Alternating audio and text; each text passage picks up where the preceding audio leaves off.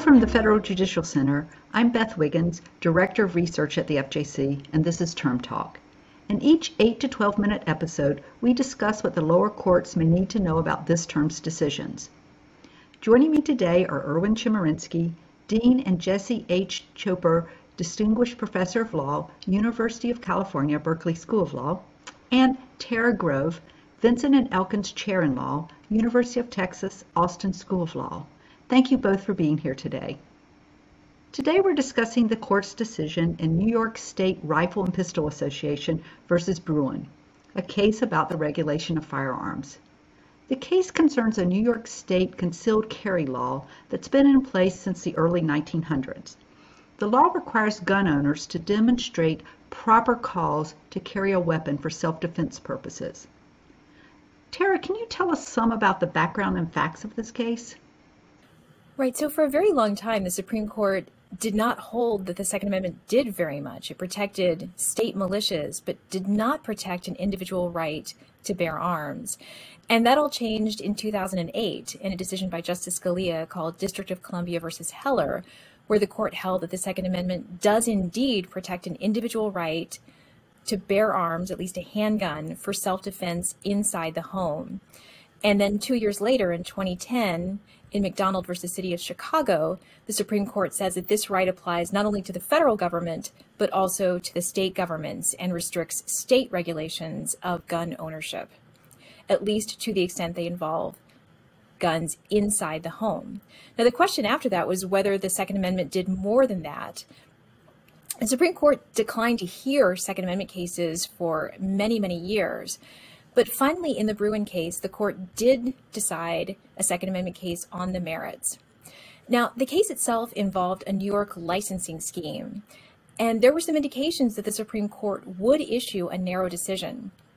Those challenging the licensing scheme asked the Supreme Court to decide if there is a Second Amendment right to bear arms outside the home, which would be an, a, a large extension of the Heller and McDonald decisions.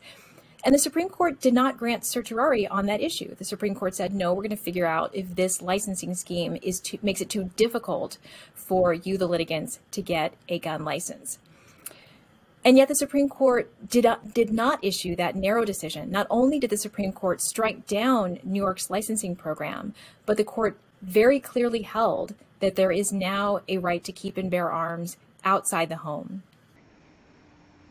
So Erwin, how did the court analyze that, those questions and reach that decision? The Supreme Court, six to three, declared the New York law unconstitutional. Justice Thomas wrote the opinion for the court. He said that the Second Amendment protects a right to have guns outside the home. This includes a right to have concealed weapons. He said that state laws like New York's that give discretion to licensing officials as whether to give permits for having concealed weapons are unconstitutional. But I think the larger significance of the case is what the court said in terms of how judges are to evaluate state laws that regulate guns. Most circuits had adopted a two step approach in evaluating firearm regulations. Justice Thomas explicitly rejected that. Some had likened it to intermediate scrutiny. Justice Thomas said it didn't provide sufficient protection of Second Amendment rights. It's interesting, he also rejected using strict scrutiny.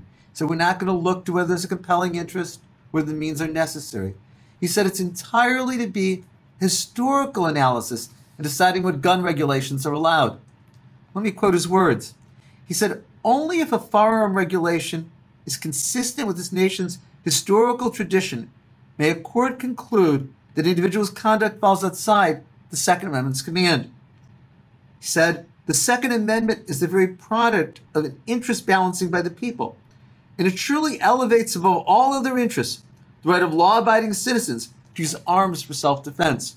So the only question for courts in evaluating regulation of firearms is is it a type of law that was historically allowed? So, Tara, there were three concurring opinions. What points did they bring up and emphasize? So I think the most important concurrence was that by Justice Kavanaugh, which was jo- joined by Chief Justice Roberts. And that concurrence said that the majority's opinion is important, but it's not going to call into question a lot of state laws, including a lot of state licensing laws. And the concurring opinion seems to be designed to reassure us that not many state laws will be struck down. Um, it's not clear that that's entirely consistent with the majority's majority's approach to the Second Amendment. Justice Alito's opinion seemed to be largely a response to the dissenting opinions, which he said did not take seriously enough the importance of gun ownership to the individuals who care about self defense in this country. And finally, Justice Barrett's concurrence was a little more academic, and she noted one of the questions going forward is how the historical analysis should be done. So she noted that there's a question whether the courts should look to the scenario around this 1789 or 1791 when the Second Amendment was created and ratified, or around the time of the adoption of the 14th Amendment when the Due Process Clause was created and ratified, at least to the extent that we're talking about state regulations. And this could be very complicated because the gun regulations, in effect, in the 18th century versus the 19th century could be very different. Justice Barrett says this doesn't matter for this particular case, but could be important going forward. So, Tara, you mentioned the dissent. Um, can you talk about that a little bit and how it saw the issue differently? So, the dissenting opinion noted that gun regulation is extremely complicated and depends tremendously by state. Different states may need different kinds of safety measures. And Justice Breyer said, in order in order to allow states the wiggle room that they need to protect their citizens, we should apply something more akin to intermediate scrutiny, as the lower courts had been doing up until Bruen. That allows some protection for the individual right to bear arms, but also allows courts to take into account the need of the governments to regulate firearms in a given context. And so Justice Breyer said a good deal more should be left to the political process. So, Erwin, um, what are the implications for the lower court? I think they're enormous. On the one hand, this decision is narrow. All the court holds is that state laws that regulate concealed weapons by giving discretion to licensing officials whether to give concealed weapons permits are unconstitutional. On the other hand, the implications of what the court says with regard to how to evaluate gun regulations are broad. The court says gun regulations are permissible only if they were historically allowed in 1791 or maybe 1868. The court was explicit in saying the Second Amendment protects a right to have weapons that didn't exist in 1791, just like the First Amendment protects a right a media that didn't exist in 1791.